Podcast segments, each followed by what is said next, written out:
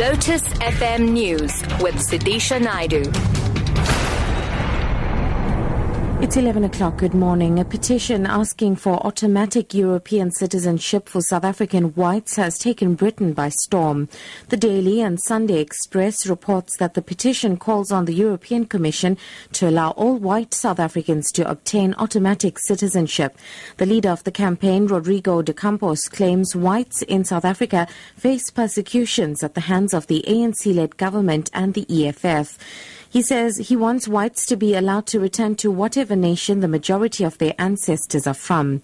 The petition compares white South Africans to Jews being allowed uh, citizenship in Israel. More than 1 million white South Africans have moved overseas since 1991.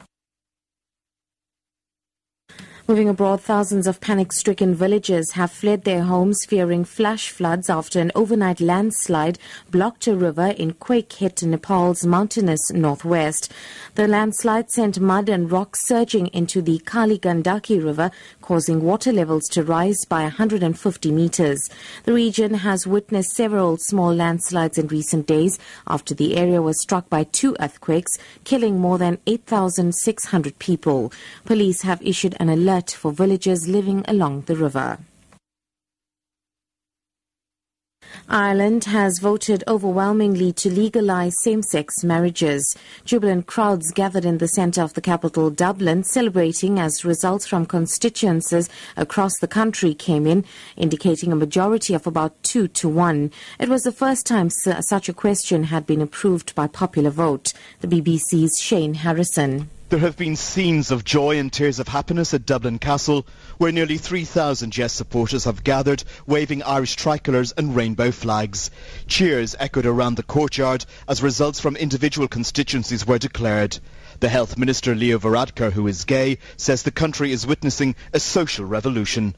The proposal was supported by all the main political parties, but opposed by the once dominant Catholic Church.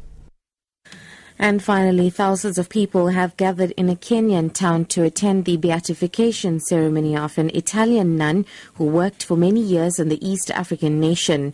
Up to 100,000 people gathered at Nyeri to witness the ceremony in honor of Sister Irene Stefani.